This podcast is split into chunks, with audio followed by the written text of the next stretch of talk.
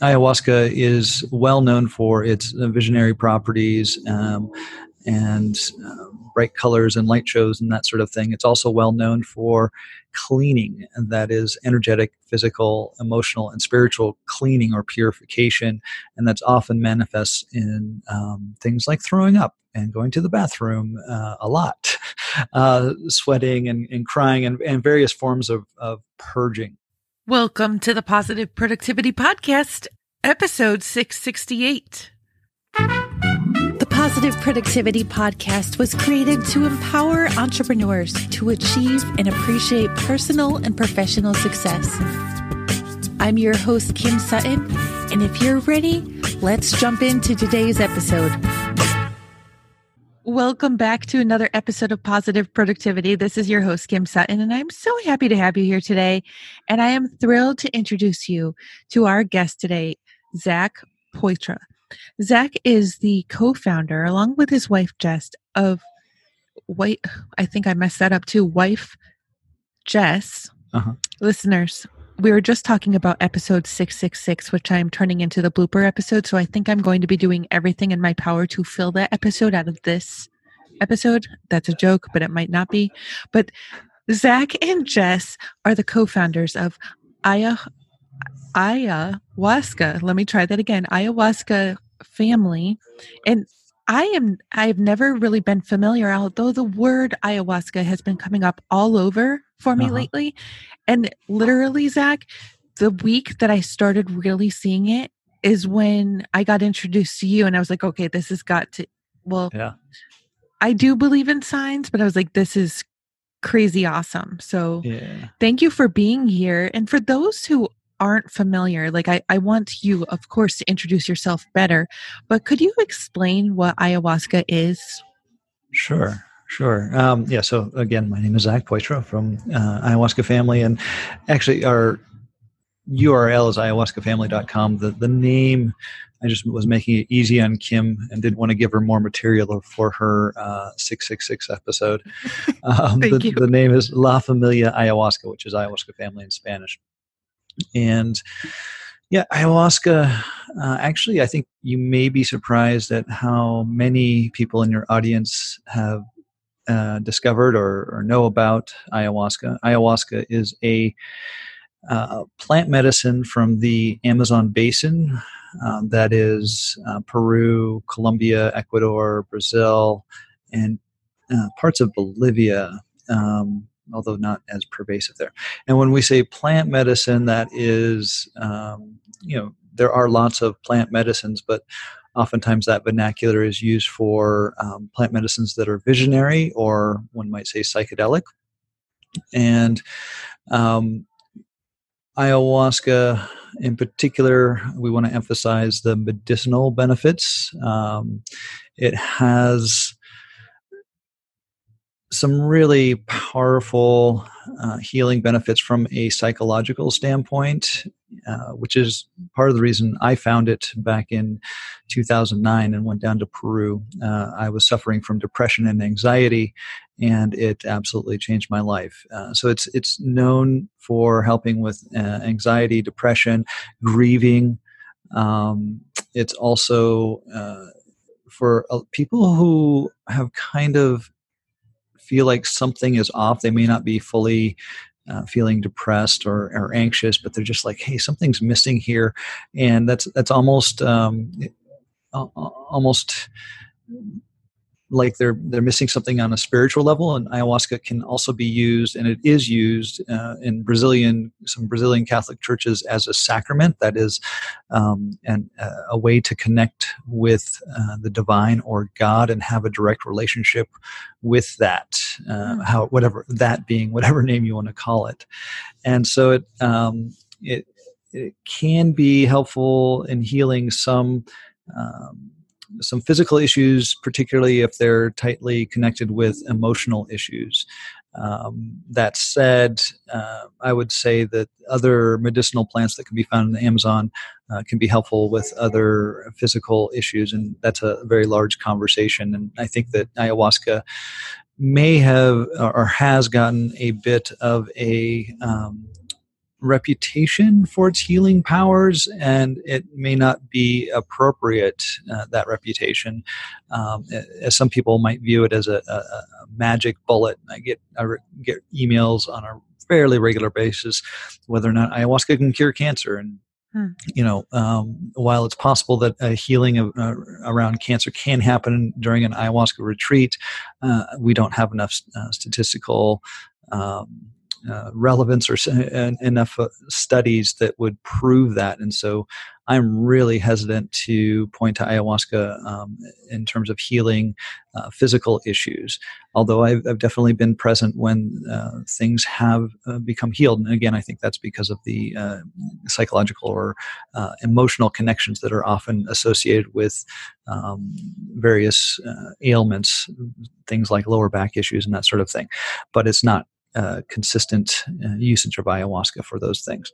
So, um, kind of went off the uh, off on a tangent there, but um, ayahuasca is well known for its visionary properties um, and uh, bright colors and light shows and that sort of thing. It's also well known for cleaning, and that is energetic, physical, emotional, and spiritual cleaning or purification, and that's often manifests in um, things like throwing up and going to the bathroom uh, a lot, uh, sweating and, and crying, and, and, various forms of, of purging, um, which is not uncommon in the plant medicine world. You, you see this in um, things like uh, peyote ceremonies with the Native American Church.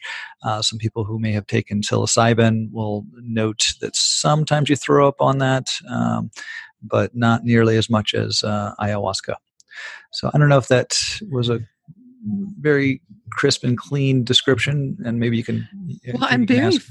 I'm very fascinated because, well, on various aspects. Mm-hmm. Because mm-hmm. number one, in one of your videos that I was watching, you were talking about drinking ayahuasca. So I'm very curious about like what are you actually drinking? Ah, is it okay. what? Uh, but then on the flip side, I live in Ohio. Sure. Where just in the last year, medicinal marijuana became legal. Uh huh. Right? Is is uh, ayahuasca legal in the states or do you have to travel if you want to enjoy the benefits?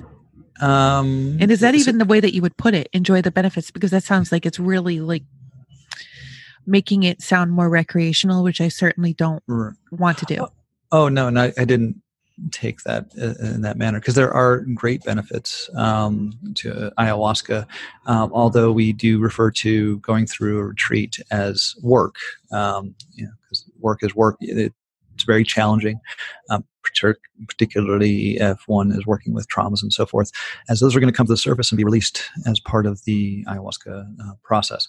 Um, back to your question there united states has a, a unique situation around uh, ayahuasca and um, other plant medicines um, in the sense that we have the is it the first amendment that uh, freedom of religion? Um, and that has created some um, precedent uh, first with the native american church um, wherein they got the they received the right to serve um, peyote uh, in their peyote ceremonies um, under that uh, freedom of religion. Um, you know, uh, it's not an amendment; it's it's it's part of the Constitution. Mm-hmm. And um, subsequently, that was precedent that allowed uh, two Brazilian Catholic churches who use ayahuasca as a sacrament, uh, the Santo Daime and the União do Vegetal, to completely legally um, uh, serve ayahuasca in their ceremonies. Now, that leads us to um, you know some underground activity with ayahuasca in the United States, wherein um, there people are serving them in a shamanic context, and it's a big question as to what will happen when the first one of those people gets caught um, or and taken to trial. The, right. There's a lot of speculation that given the previous um, precedent that you know the U.S. government does not want to lose again, um, because that would just create more precedent for future cases. And so, the sense is that they're not doing much um, in terms of enforcing. Uh, in addition to the First Amendment or the first. Uh, uh, I'm sorry. The, the, is it the First Amendment um, that uh, Let's just say it is because I'm not knowledgeable either. Okay. So please Um, don't judge us for our knowledge. On the- exactly. yeah. Yeah, on the Constitution. I'm Right. not a. Uh, anyway, so they um, are- there's this idea that that uh, it is somewhat protected. However, there may be uh, people who say don't have a lineage or training and so forth who would be persecuted as it is a, technically a Schedule One substance. However, the U.S. government may not want to go after them given the precedent. Um, It is the First Amendment. Yes, Thanks, First Google. Amendment. Yeah, perfect. Thank you. And um, so that's the legal situation uh, in the United States. Here in Guatemala, it's not uh, a scheduled substance, so uh, that's part of the reason my family and I are down here. Mhm. Uh, it's close to the United States. It's beautiful, uh, wonderful weather, and uh, we can uh, operate in the open. Um, you also asked, "What is ayahuasca? You know, what's Well, you talked of?" about drinking it. Yeah, it's so it's a tea um, made of the ayahuasca vine, which um, is a vine that grows pretty much anywhere in tropical environment. It's getting spread around the world. It grows in very it uh, originated in in um, the Amazon basin. However, it's been planted around the world in various locations, and so um, you know a, tropical environment is needed, and it will grow. It's quite hardy and so forth. So it's mixed with um, some sort of plant or leaf. Generally, or the the most widespread recipe is adding in a, a plant called chacruna. And there are some other plants, uh, Wambisa being another one. Um, these plants have DMT in them, and what the ayahuasca has an MAOI in it, which allows the DMT to be absorbed um, through the um, digestive system. And if it weren't for the MAOI that the ayahuasca provides, the DMT would not do anything. It would just be um, absorbed by the system without any uh, visionary effects at all. So it's the combination of the ayahuasca and this DM, whichever DMT plant the the recipe has in it, that creates a visionary experience. Now there there can be um, there have been some traditions that just use the ayahuasca vine without the visionary um, leaf or plant added, and you can get some sort of effect because it because of the high levels of MAOI in the ayahuasca, and there's some other tryptamines in the ayahuasca that can bring on a slight um, uh, visual or um, psychedelic experience.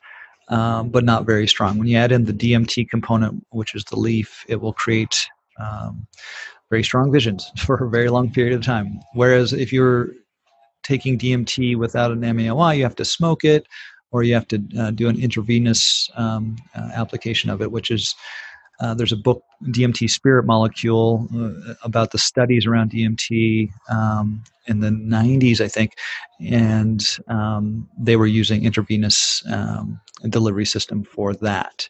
So uh, it also ex- by the by ingesting the DMT with the MAOI through the digestive system, it, it extends the experience of the DMT to eight eight hours, eight to twelve hours, versus if you just smoke DMT, it would last uh, five to ten minutes and be very you're- very intense. You're having, wait, so you're saying that with the MAOI and the DMT combined, this is a multiple hour experience?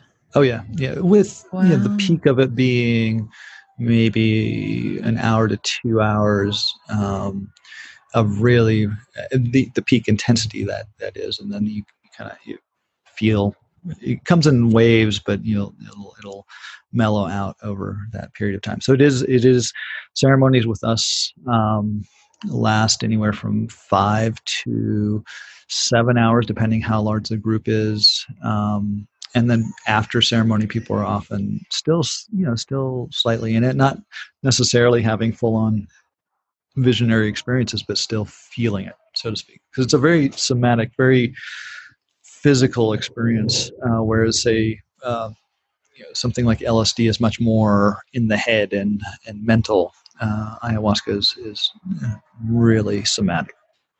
And that's part of the benefit is that we hold on to much of our trauma, whether it be intense trauma or just trauma from being a human being living in this society, um, we hold on to that in our bodies. And so that's one of the best things that ayahuasca offers is this level of somatic um, healing and cleaning that other medicines don't necessarily have. That is, you know, releasing of of these um, emotions or traumas that that we're um, pushing to the side and and trying to ignore, but they're coming out in our lives and, and holding us back.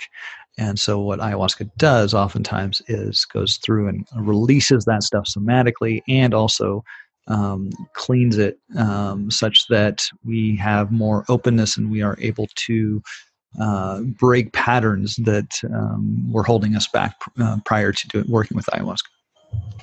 Thank you for bringing up LSD because I, have never taken it. Um, but I do not smoke pot. Period. Mm-hmm. Um, Neither the the TSH T THC. TH. Thank you. Uh-huh. See, I I just know I have a really bad reaction to it. Uh-huh. Whereas, I, and I have to say, and I uh, apologies, sorry, but not sorry that I'm talking about pot when you're talking about something so beautiful. Huh. But I don't. I, I've gotten jealous, to be honest, of stoners that you see in movies who get so mellow uh, when they're smoking when i get the complete opposite right, right. i mean i get um i see everything in slow motion uh-huh. and it it really freaks me out yeah so i would love to hear more about these visionary experiences because sure. it, to me and knowing what what experiences i had the the last few times that I smoked, and it's been years, listeners. I just want to make that clear. but I also got really sick every time I smoked. Mm-hmm. So to me, it I'm just putting it out there. It doesn't sound pleasurable, but maybe it's because I'm attaching it to something else that really wasn't pleasurable to me. You know what sure. I mean? Yeah, and and I'm by no means a a proponent of marijuana at all for the record. In fact, I think that it's even with its medicinal um, label as of late, I think it's being used as a crutch and, and kind of to band aid to get through some things. But that's, you know, that's just personal and, uh, so anyway, uh, but uh, in terms of yeah, in terms of so are you asking the association with the the negative what or quote unquote well, I'm really intrigued by the visionary. I'm really okay. intrigued by the visionary experience. Like what uh-huh. because uh-huh. we've we've seen things like um I don't know why this is coming to mind, but like Alice in Wonderland, you know? Mm-hmm. And that's what I've always pictured or some type of 70s 60s and 70s like rave movie where they show you right. all these flashing colors and stuff but because i've never experienced any type of I hate using this word again, but trip, you know, I don't know what this is like. Can you explain to our our listeners how this is not scary or is it scary for some it of the people be. who go through it? It can be quite scary. Mm-hmm. Um, and that's why it's important to work with someone who uh, is a, a, trained facilitator um, who knows how the medicine works and who can actually energetically work with the medicine to help one through those challenging and scary times. Um, for before I get in into the talking about the visions, uh, I you know ayahuasca has gotten famous for its visions and we tend to say, hey, look, the visions are secondary to what we're trying to do with ayahuasca. With ayahuasca, um, I refer to as a her because she we experience her as a feminine energy or entity, and um, this is quite consistent um, throughout many indigenous tribes who you, who work with her. Um, anyway, so she she has a list of priorities uh, in our from our direct experience, and that is clean, heal, and teach. And so the teaching oftentimes comes through those visionary experiences um, to help recontextualize, sometimes recontextualize uh, traumas, um, sometimes just to give us a broader teaching of how beautiful everything is.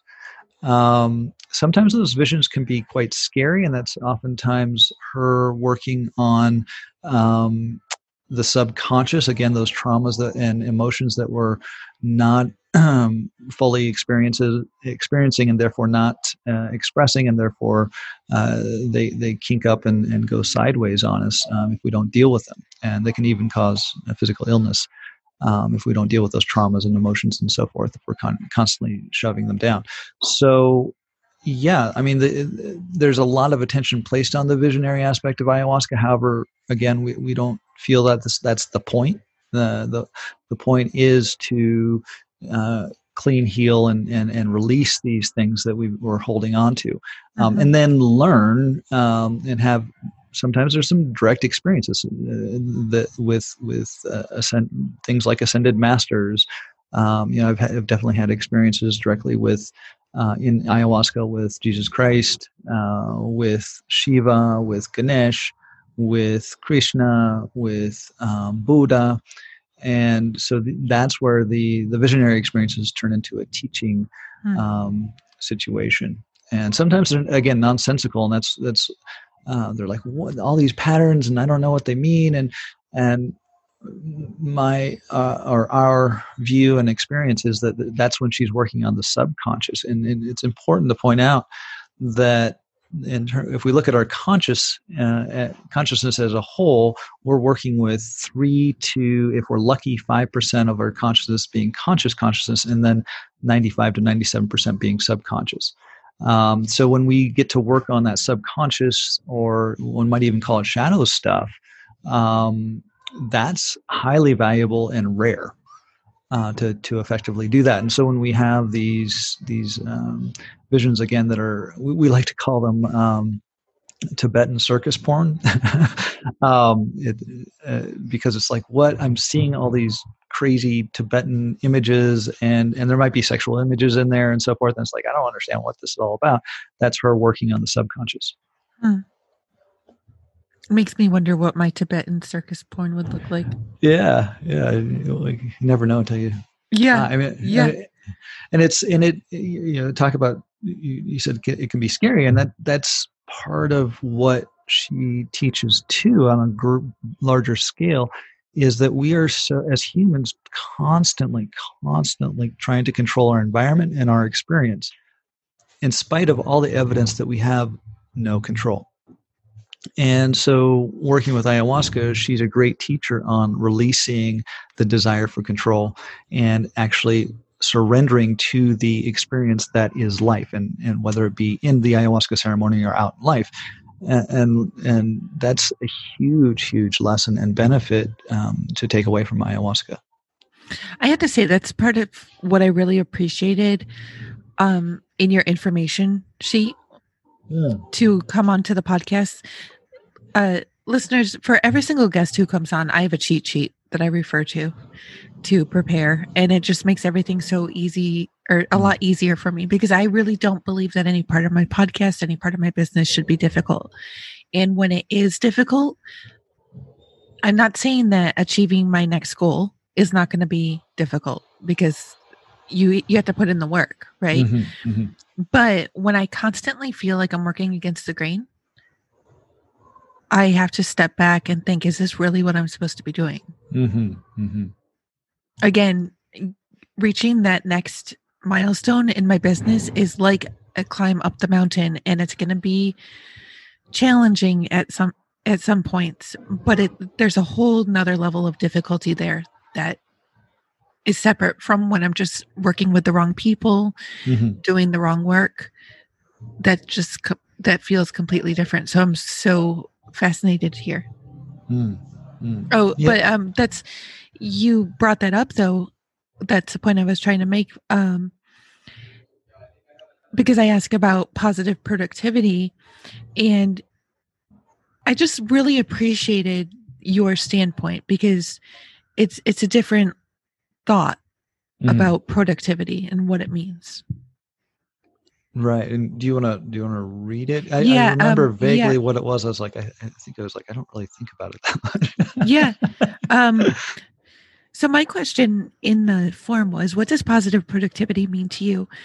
And I actually back it up by saying this is not a trick question because I realized that positive productivity to so many different people means entirely different things. And even for me, since I started the podcast, positive productivity has taken on a whole new meaning. But your answer was in all transparency, I can only take the term literally, which is essentially how it is explained to, on your website. That is productivity systems that allow one to move through one's life work with minimal stress, such as can be excited about the work at hand. Well, this is an odd question in regards to our work. That is because we are extremely careful about, pro- I don't know how to say this word. prolis- Proselytizing? Thank you. Yeah. Ayahu- ayahuasca, other plant medicines, or spiritual paths. Therefore, to have a message that we want to spread goes against our ethos. And and I just really it got me thinking and I know some people who are listening might be I don't see how you connect it. I connected it. Uh-huh. I but it I feel very incompetent with what I'm trying to say, but I just really appreciated your answer. Sure. Well, and and I think it was if if I were selling in a business selling something more material, um, I would have a, a, a more mainstream answer for you. Um, but we, it's like I said, we we got to be really careful not to to you know ayahuasca and other plant medicines are not for everyone. Um, one from a there's some definite physical uh, contraindication medical uh, med- medication contraindications that are dangerous and then also some people just aren't ready for it and and so um, you know we need to be careful about that um, as Can I just rel- thank you for acknowledging that? Because there are so many people out there, and I'm going to look at the nutrition space right now who like Uh-huh. to push. And actually, I just recorded another podcast this morning with a um, with a functional medicine doctor who who is a little turned off by people in the tr- nutrition space who believe uh-huh. that whatever diet they are on right now is for everybody. So Right. keto is for everyone sure whole whatever 360 or whatever it is I, i've never done it is for everybody atkins is for everybody but it's not for everybody because we don't Uh-uh. know the genetic makeup. We don't know the struggles that have been in the past. We don't know what their challenges Exactly. would be. And like you just said we don't know if they're ready. I mean i wasn't ready for keto the first time i tried. Yeah. I'm Yeah. not ready for keto now. I just Yeah. realized that's not where i'm going. And the same thing with ayahuasca. Like i don't know that i would be ready Yeah, and and it, and it's funny. You had mentioned at the beginning of the podcast that um, you just started hearing about ayahuasca, and then uh, we popped up as a podcast uh, possibility, and that's what happens with people who come on retreat with us. We hear it all the time. It's like, yeah, I've heard of ayahuasca maybe five years ago, and then suddenly in the last you know two months um, it just started popping up everywhere. And then your website or your, we got a referral from someone who worked with uh, uh, ayahuasca family before and it's just like all of a sudden it's in my face and i can't ignore it anymore. And uh, yeah i mean that's that's kind of a really good indication to if if one is starting to hear about ayahuasca and it's popping up in your face a bunch that's a that's a, a sign as you said earlier. Um, and it's and we hear that story consistently. So that's that's a, that's a uh, a sign to begin with. And then then of course um, check in see see how you're feeling because it's it's it's not always easy um, the ayahuasca. It can be it can be beautiful uh, challenging and scary all in the same time. Sounds like childbirth. Yeah. Actually my wife uh, when she had she had her son bodhi she um, had a psychedelic experience as he was as he was uh, coming out. Um, and she was like yeah this is very much not so much ayahuasca but she definitely had a visionary experience associated with her with her childbirth Mm-hmm. So, I, and I can't speak to that, obviously. yeah. No, I'm just actually thinking. I just had a few not so nice words from my OBGYN. oh, so oh. I would have rather the psychedelic experience. No, he fell asleep in the doctor's waiting room while we were Oh. waiting for him. So I just want to make it clear I am not an angry person. But when you keep a pregnant woman who's on the delivery table waiting because you are fa- asleep Uh, in the yeah, back room, yeah, don't do that.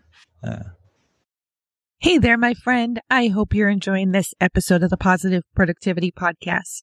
I wanted to take a quick moment to invite you to join the Work Smarter, Not Harder Challenge. Over the course of 30 days, these free, yes, free, short videos will teach you a few of the systems and strategies I set up in my business so I can get away from my computer and back to the people I love. I invite you to sign up now at worksmarternotharderchallenge.com. Again, you can sign up at worksmarternotharderchallenge.com. So you went you you were in finance. You uh, saw a report from and National, National Geographic. a nas- yes, and the the reporter had been suffering from PTSD, from Yeah. what I recall. Yeah. Um, And depression and and depression, and that's just well, I'm married to an Air Force veteran who has Uh-huh. PTSD from both military and from childhood. Uh-huh. And the possibilities here just sound so amazing to be able to clear what has potentially been holding you back or not potentially i know that a lot of the Yeah. stuff that he goes through holds him back and Yeah. i i can't say either way about ptsd from me because i've never thought about it to be Sure. totally honest like Yeah. i've never put me and Experienced it, yeah. ptsd together Right. so, but being able to let go of the limiting beliefs that have held me back in, would be absolutely amazing. But I never thought about the fact or the consideration of how much of the conscious brain we are using Uh-huh. versus not, and being able to really tap into the subconscious. Yeah. Um, and it's, you know, this is a, a broader, as it relates to PTSD, I would, um, yes, ayahuasca, I've worked with, or we've worked with people with PTSD and, um, and, and that said, now that there's been a resurgence in psychedelic therapy, I think there may be, particularly with MDMA, that might be a, um, uh, a better way to start with PTSD. Mhm. Um, it's a softer experience, um, uh, and you know we're in the the MDMA therapy that's going on, um, and I think it's it's in its last stages of approval, and it may be much easier to get into get that kind of therapy now than say even a year ago. Um, I don't follow it that closely, but and in those contexts, um, it's um, you know, administered with a uh, ther- psychotherapist as part of the, the process. And that's something that we don't do uh, at you know in an ayahuasca ceremony there's no talking um, which which is really helpful in one sense in the sense that we, we want to get people out of their thinking minds and uh, more in the the experiential what's going on in the body and and, and that sort of thing. Um, and we we do always do a post ceremony uh, integration uh, sharing circle and that sort of thing. And we also refer people uh, recommend we work with a therapist um, who is able to help people with in- preparation and integration as well around the ayahuasca retreat experience.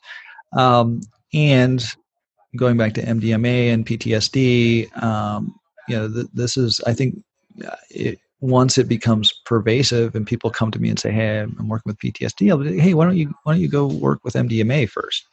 Um, your insurance might cover it. Um, and then the same thing goes for um, addictions. Ayahuasca can be very helpful with with uh, addictions but it takes a long time.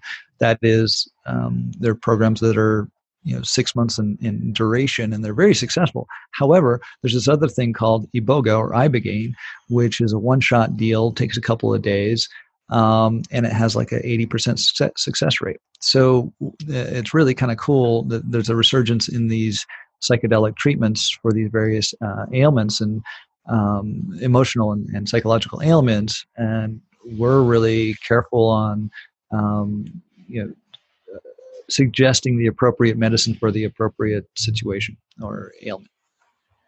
So I admittedly just had to Google MDMA. Oh, yeah. It used to be. I didn't. X. Ecstasy was its. Um, yeah. Yeah. Aptly I, name, by the way. What was that? aptly named, by the way, ecstasy. So, okay, I have never admitted this on the podcast, but in you know, a lot of kids go to college thinking that they're going to break out and go do like the fun track and you know try everything that they didn't do at home. At mm-hmm. least the kids that I grew up with. Well, I went to school in downtown Chicago, and the dorms would not let us back into the rooms at night if they had any reason to believe that we were under the influence. Oh. So I was not very safe. that sounds well, like a it, bad policy. yes and no, because kids who went out and got drunk or, or took drugs, I went to art school. Okay, so uh-huh. there was a lot of experimenting. Sure. Um, they would just stay wherever they were partying but I was the lame one who didn't go at all. Um, well, I don't want to say lame. I was very focused on my schoolwork and didn't go out. Uh-huh. So I, I'm intrigued, but I'm not about to start. sure. um, but but that doesn't mean like I wouldn't I wouldn't try at all. It's just um, I feel sort of silly for not knowing what it stood for or what it was oh. associated with, and I didn't know that they were considering um, legalizing? Yeah, well, I wouldn't say legalize. Um, okay. They they're using they're, they're very far down the uh, FDA approval process um, in terms of um, uh, clinical use, specifically for PTSD, uh, because it has be, been shown to be exceptionally uh, successful and effective.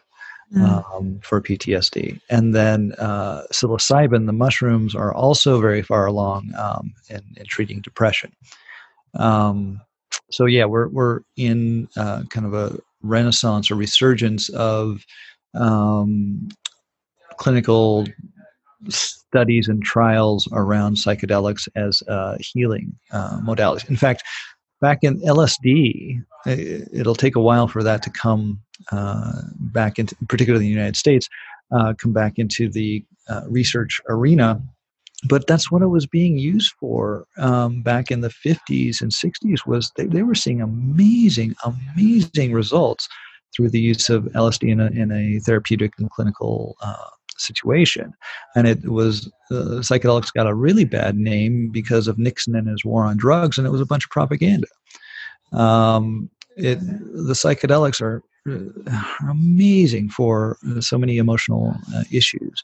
And it's just you know propaganda that, that has taken things uh, you know and demonized them uh, these these substances. And and that's not to say i mean what's interesting is that um, there are people who will uh, have psychotic breaks and so forth from psychedelics and that's why you have to be careful with the um, the vetting and the the um, you know, making sure that there there's a history of that in the family and that sort of thing. And it'll still happen right? Things will still happen. However if you look at the record of say ayahuasca and other psychedelics um, compared to say the suicide rates associated with antidepressants it's it's a no-brainer.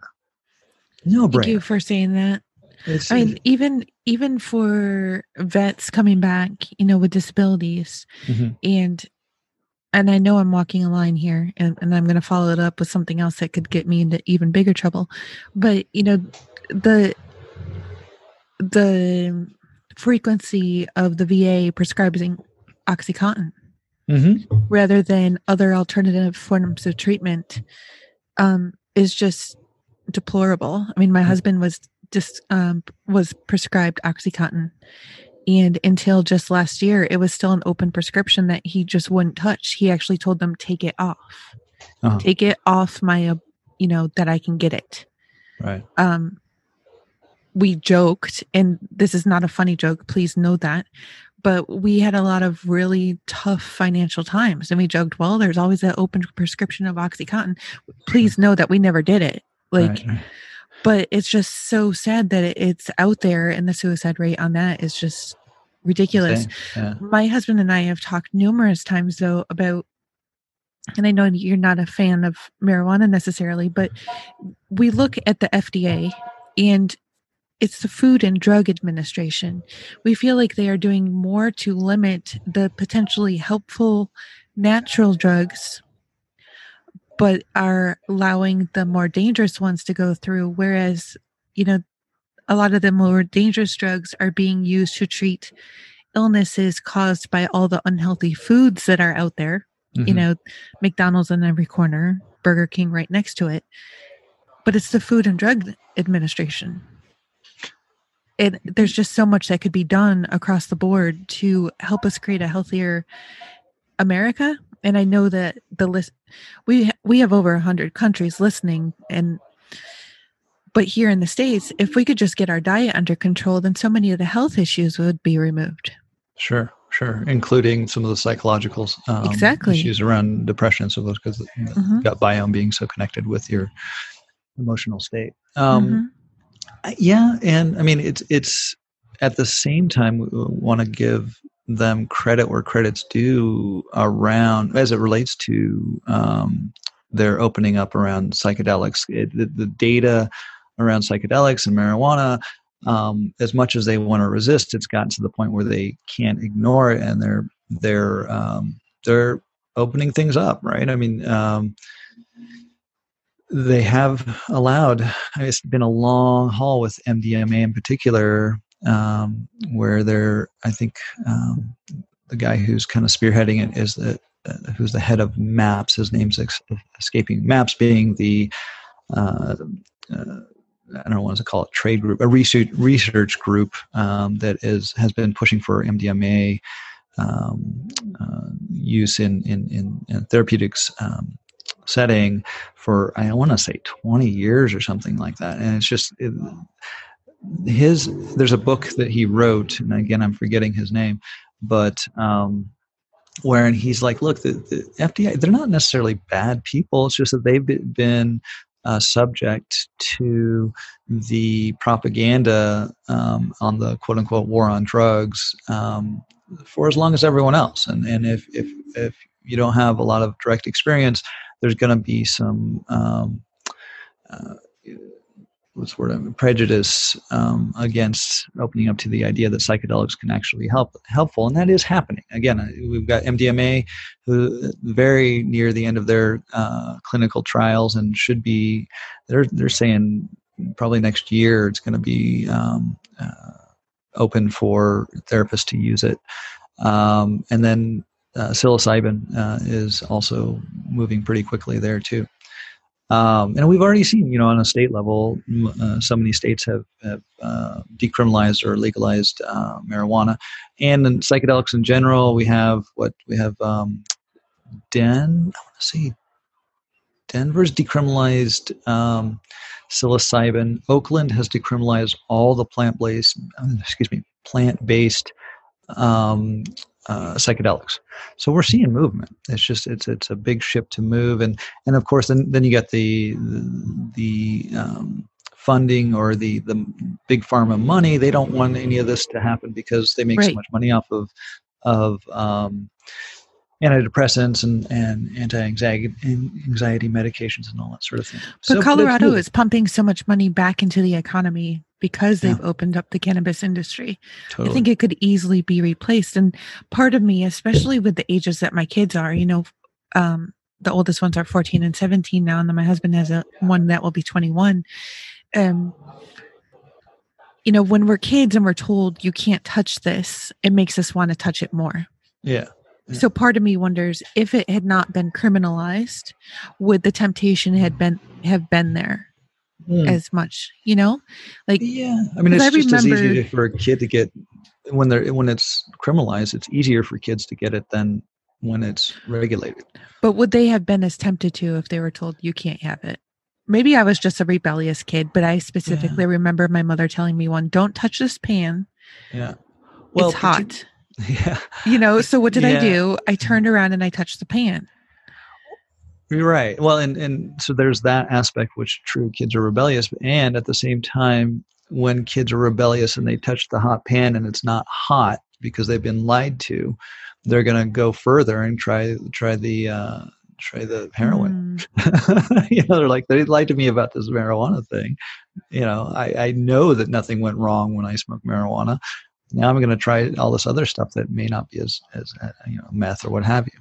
Yeah. So I, I agree. I agree, and and I think that's a really valid point, though, and I hadn't considered that. And I mean, I have a friend whose son died due to a heroin overdose, and that you know that's the last thing that we ever want to experience is, sure.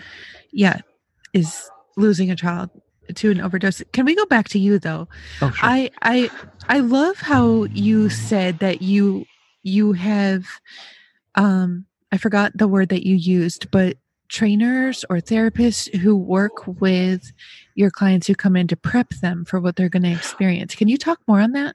Sure. Uh, and it's not part of our retreats per se, it's an option that we highly recommend. Um, we work with um, Dr. John Sheely, PhD, um, out of, he's in Kentucky. And so, um, uh, he's able to, under the coach label, um, be able to do Zoom calls uh, uh, and help people prepare and, and more often integrate uh, post uh, psychedelic experiences in general. And then we work closely with him because he is um, he works with both myself and my wife um, on a personal level, and he has and it's the what we found uh, for a long time. I I had like, oh, I'm taking ayahuasca and I'm on the spiritual path and I don't have to worry about any sorts of uh, coaching or counseling. Um, I get it all, you know, this will all take care of it. And that's just not true. Um, there are still blind spots in spite of all the personal work I've done through plant medicines, meditation, and spiritual work. Um, and once I started working with Dr. John, um, I was like, wow, this is this is like personal growth and spiritual growth on steroids. When we have um, someone on the outside kind of pointing to like, hey, what about this? You're, uh, you know, did you, you know, talking about my childhood, thinking I had a, I had a very normal, non-traumatic childhood, and at this, then talking to him and him going, well, this piece here, that's might be causing some problem and then i'll be like oh that's connected to this behavior in life and oh man. Um, so it's it's been hugely helpful in uh, our personal lives and as a uh, relationship um, developer between my wife and myself and, and, and again all combined with ayahuasca work. Um, and so coming out of that it's just like direct experience has shown that putting uh, that type of coaching, counseling together with medicine work is just amazing. And, and so we started referring people to him um, and getting feedback that's like, yeah, this is this is a slam dunk. Um, so it's it's optional because not everyone wants to go through that kind of uh, talk talk uh, counseling work, um, but we highly recommend it. And um, yeah, if, particularly if you know all this stuff adds up in terms of costs. Um, so if one can afford it, um, we highly recommend it. I think I just want to thank you for even having that resource available for people who do want it because I mean I'm if this is your first time listening to the podcast, I was actually uh, uh, committed to the mental hospital in 2008 mm. um, for being suicidal. Okay. And it was a result of not taking care of my I I've had hypoactive thyroidism since birth, oh. and I hadn't ah. been taking my medications for like months. Uh-huh. I didn't realize the repercussions. Sure. You know, it was just something I had been taking for 30 years, admittedly, and I had never asked why. What happens if I don't? I mean, that was duh, Kim. you know, well, you should have looked into it. But also, I was majorly sleep deprived. Mm.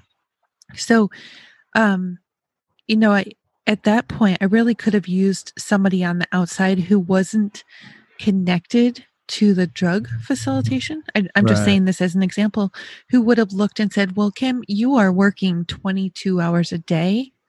Sleep deprivation has major side effects. We should work on that. Yeah.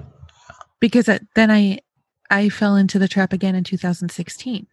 You know and it, it, thankfully i stumbled upon some awesome online um, mentors who who talked about the effects of sleep deprivation but oftentimes i mean you when we're investing in self in ourselves and how people are investing in themselves when they go to your retreats i mean you want to mm-hmm. make sure that you're doing what you can but i sure. am not at all con- you know promoting go bankrupt to spend right. every last penny no because that's just going to cause additional stress and yeah yep. yeah yep yeah if, if I had my druthers, I'm, I'm a huge believer. Um, if I had my druthers, everyone would have um, a coach or a therapist to help them through. Mm-hmm. Um, it, it's it has a stigma, and I'm hoping that stigma goes away. And um, yeah, I, it, it's it's been amazing for myself and my wife.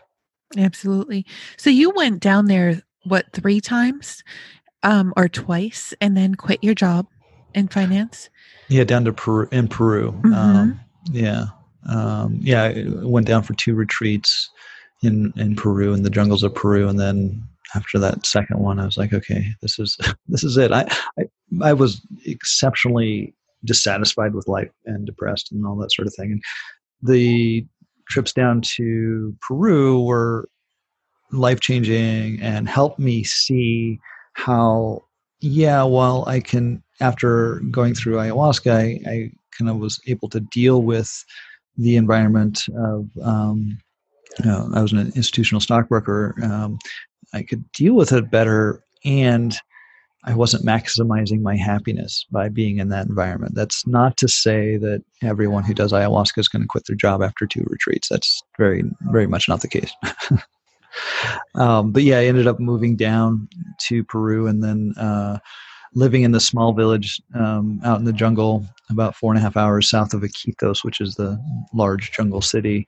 Um, this tiny village, um, and just uh, all that there was to do there was uh, drink ayahuasca, do what's called a shamanic dieta, um, and if one was interested in going out in, deep into the jungle, exploring the jungle, that was all, uh, an option too. But that wasn't my my bag at the time.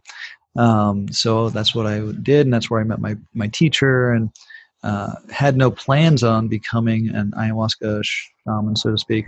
Um, but you know, life and ayahuasca had uh, different ideas, and, and, and we uh, I teamed up with him and uh, ended up building a, a, camp. My first retreat center down there called La Familia uh, Medicina, and um, that was an operation uh, for about three and a half years. And I was down there for about four and a half years studying intensely. Wow. And what did your family and friends say when you made the shift? Uh, a lot of, I had a lot of support from my friends, um, my close friends uh, in, in finance. And um, yeah, I definitely got some, you know, you're being weird or that's crazy um, from the more conservative uh, members of my group of friends or what have you but surprisingly, I mean, not, not a huge, uh, huge amount of that. And then my family, um, they're used to me going off and doing crazy things or what's perceived as crazy things. Um, and uh, because I had so much freedom growing up, and my, my mom's kind of an ex hippie, so um, you know, always had a lot of freedom growing up. Um, maybe got had some misunderstanding about uh, what I was doing at first, but then they saw the results and they were psyched. And in fact, my my mother has drunk ayahuasca with us um, at least six times. Wow, uh, I was going to ask. Yeah, and then my my father, my biological father, he's born again Christian and all that sort of thing, and uh, we don't know each other we, have gotten to know each other a lot better, and um, I, he he he can't because he has heart issues, and um, but he seems relatively cool about it. Um, my there's another father figure who I grew up with, whose name is Doug, and he actually came down uh, to Guatemala in the last few months and did a, a series of five ceremonies, and then he's coming back in March. He's he's all about it. Wow. Yeah. Wow. So, and then Jess's parents, both of them have drunk with us several times. Um, they're they're very much supportive. Mm. What would you say to anybody who has had an experience like yours, although not necessarily the same thing, mm-hmm. and wants to make a shift? You mean like in their life, or just shift in general? Yeah. Oh, okay. Um, well, first of all, we always tell people, you know, when you're making big decisions around uh, an ayahuasca retreat, take at least two weeks before you quit a job uh, form a relationship or quit in a relationship or that that sort of thing to make sure that one is skillful. To make sure that it makes sense to make that big shift um, and to how to go about it skillfully such that you know we don't burn bridges hurt feelings unnecessarily. Um, so is that what you're asking? Or are you asking? Yeah, about- and I really appreciate that. And what I what I always heard was, um, go through a season, experience yeah. a season, and make sure that that's still what you want, and that it wasn't a, you know, a passing thought. Sure, sure. So I love that. Yeah, and it, yeah, it does. It doesn't necessarily have to do with ayahuasca, but how long did you give thought to leaving your job before you did? And I know yours was directly but somewhat indirectly because you didn't know that you were going to wind up here. But yeah. h- how long did you give that thought before you did decide to quit? I think it was a season. I think I made yeah. it through this the spring. Yeah. Um, of I forget what year, 2009 or 2010. Um, and uh, I was just like, I, you know, and and as it turns out, I, a couple of big deals came through, and so I was sitting on a chunk of cash, and I was like, whoa, wait a second, I can I don't need to stay. You can actually and, do it. Yeah, exactly. Yeah. And uh, um, yeah, yeah. So I, I, definitely didn't make that move quickly. Um, uh, but once I did make the decision, it, things move quickly. Yeah, and I have to say that in my life, like when I've let it sit for a season and really made sure that it's what I wanted to do, it was usually mm-hmm. the right decision. Yeah. Anything that I've acted on faster than that, yeah, oh, yeah. a lot of those I've kicked myself for after. But they're all learning experiences, and that's where a lot of content for the podcast comes out. yeah. yeah. yeah. Have you on that point? Have you ever heard of um, on decision making? Have you ever heard of human design? I have, but I don't really. I've had my chart created uh-huh. on several occasions, but I never know how to read it. And uh-huh. I am in, as I said, I'm in Ohio. Uh-huh. I'm also from the Northeast. I'm from New York. Sure. And there's just not a lot of people that I'm around who can walk through my chart with me. Oh, I could refer you to this guy John Cole out in, in Austin. Um, I would do love you know that. What you, do you know what you you are? No, I don't remember. Okay, so there's there's two main parts to a human design uh, reading, and one is your um, one is your authority, which is your um, decision making process. And, the whole point of human design is to recognize that we're all very different energetic vehicles cruising around. And society tries to make it's just like you were talking about diet with diet. Um, everyone they want to homogenize us, and you know, everyone go make it happen. Everyone, you know, work your asses off. Um, but some energetic vehicles aren't made for that, and and we all have our own um, decision making processes that are appropriate for us. So, like my wife, she has a what's called a sacral authority where she is supposed to make decisions in the moment, quick. Like that's her best decision making process. Whereas I need to go through a full emotional cycle uh, that is uh, if I'm happy and someone pitches an idea to me, particularly salespeople, I'll buy it. If I'm sad, I might miss an opportunity. So I've got to wait. The longer I wait on my decisions, the better the deal I'll get. Um, and then there's other ones where you're supposed to wait uh, 30 days and so forth. So um, yeah, uh, it, it's interesting that that you you may be either someone who needs to go through an emotional cycle, or you might be um, one of those rare unicorns who has to wait like 30 days. Well, I'm wondering if I could, if there's any possibility I could be some mix of both. Now that you're talking, I mean, the big major life changing decisions. Yeah. I, I don't know. But now in I'm that curious. system, I need, I need yeah, in that, in that, system, they'd probably not. Yeah. very defined in that sense, but in life, it might be different. But I found we found that human design is very, very accurate. Yeah. Um, can I just ask you one last question about that? And I know this is not your field, but Sure. how, um, if you listeners, if you're not familiar with human design, you generally provide your city of birth and your birth date along with the time that you were born. Mhm. Now, I've asked my mother if she remembers what time I was born, and she says seven o'clock. Uh-huh. And I've asked her like for the minutes, and she doesn't know. I Right. full disclosure, I don't remember the minutes that my kids were born. I'm sure it's on their their birth Birth record, whatever. Yeah, whatever. Yeah, somewhere. Is that important? Like the exact minute Um, I think that you um, know of? I think I think that if you're within um, an hour or two, you're Oh, okay. fine. And the way to to look at it is like just change the time a couple of times and see if the chart changes. Absolutely. Thank So you. That's the way to go about that. But yeah, John Cole is the guy who I'd refer you to, and um, he would be able to answer that much better than I. Fabulous. I'll, maybe I can get him on for a future episode to talk all about that. But um, Oh, I'm sure he would be psyched to do that. oh, I We've would done some love that. podcasts together, and because we have our own podcast too, um, ayahuasca family podcast on. Okay, I'm going to have to go listen. awesome. There will be a link in the show notes, by the way, listeners, which you can find at thekimsutton.com forward slash PP668. So thekimsutton.com forward slash PP668. Zach, for anybody who is intrigued and wants to know if ayahuasca or a retreat with you would be the appropriate would be appropriate for them, Uh-huh. what are some of the first considerations that that they should consider, and then what would be the next steps that you would recommend? Um, yeah. So first thing is uh, safety. Um, you know, do you you have you know, heart issues? Um, do you have um, epilepsy? Do you have there, there's a um, quite a few medical conditions that we need to be careful with. High blood pressure being one of them. Um, heart issues being the the most prevalent. Um, so that's the first consideration is medical conditions, and then medi- medications would be particularly SSRIs and MAOIs. Those are antidepressants. Um, any antipsychotic uh, medications, medications in general, we need to be careful about.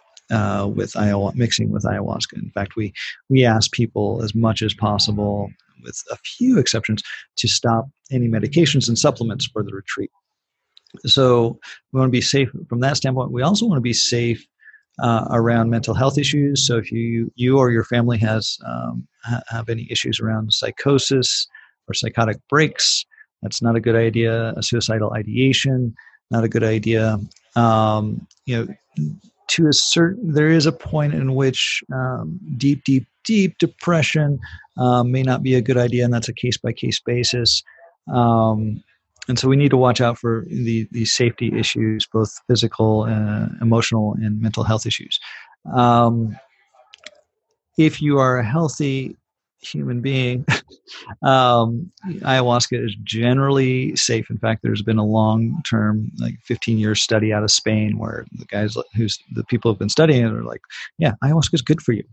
Um, and so, if you're health, healthy and then and considering it, then it's time to start to, um, trying to figure out what kind of uh, context you'd like to experience ayahuasca, um, because there are so many different lineages and so many different styles, um, ranging from the indigenous, um, you know, Amazonian jungle style to um, uh, Brazilian Catholic Church style, which is very much like going to church.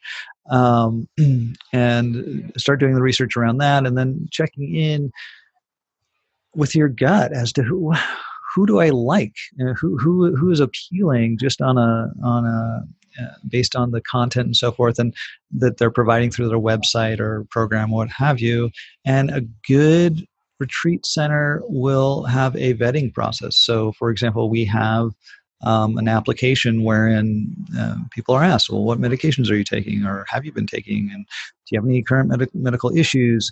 And why are you doing this? So that there can be a you know sincere conversation later after the application a live conversation. We, we have zoom calls where we're, we get to see each other face to face and get to know each other um, and make sure that we both want to work or can, can want to and can work together effectively because this is serious stuff when you work with doing an ayahuasca retreat. Um, and i would avoid uh, going for just one ceremony. We we strongly believe, based on experience, that um, you know three ceremonies minimum.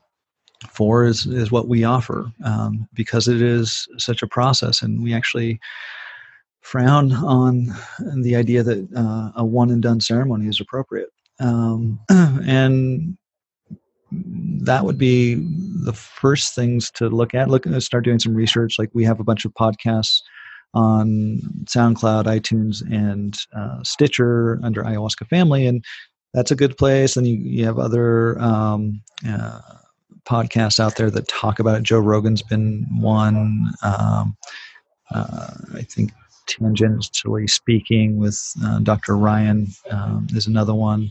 Uh, but there's definitely a, a, a, fair amount of research out there that, that and and resources that you can do resource uh, research on. I should say. Can helpful? I just say thank you for vetting um, your what do you call them? Um, yes. clients. Yes. So thank you for vetting because I, I've I work specifically with business and life coaches, and I I've really had to hone down who I work with or narrow who mm-hmm. I work with because there's a lot who will work with anybody, sure. even if it's not in the client's best interest. Right. So thank you because yeah. You can you do the best for your clients when you work with the best clients for you. Yeah, yeah. We we often will we'll refer people to other ayahuasca practitioners or other you know, practitioners when appropriate. Like you know, particularly when they're dealing with uh, some physical issues, we'll send them down to a place down in Peru. Amazing. Mm-hmm. So, where can listeners who want to know more about you, and I know you said that your podcast is on SoundCloud and in the Apple podcast. There will be a, a link in the show notes, listeners. But where can they go to learn more about you and Jess and and what you do specifically? Sure. Well, our website is ayahuascafamily.com. Fabulous. Um, and to spell that is uh, A Y A H U A S C A family.com. I was so happy that I looked up and I went and watched some of your videos before we hopped oh. on just so I would have an idea of how to pronounce. I oh, kept cool. on rewinding because yeah. I, I would totally have not got, gotten it right. Yeah, and uh, it's it's very common. My my grandmother to this day has not said ayahuasca correctly, ever. so yeah, yeah, I I can only imagine. Well, do you have a parting piece of advice? And I just want to thank you again. Do you have a parting piece of advice for our listeners? In general or as it relates actually to- as it well i'm going to ask you to make the decision. Whatever your whatever the universe or whoever uh, you look to is telling you to say today i would love to hear your thoughts. And this is a general advice and this is something that i said at a, a wedding of, of, good good friends is, um, is that essentially always always always open your heart Thank you for tuning in to this episode of the Positive Productivity Podcast. When I'm not podcasting, I'm supporting six to seven figure business coaches with their marketing automation and entrepreneurs like you through my coaching and mastermind programs. I want to invite you to visit thekimsutton.com to learn how I can help you take your business to the next level.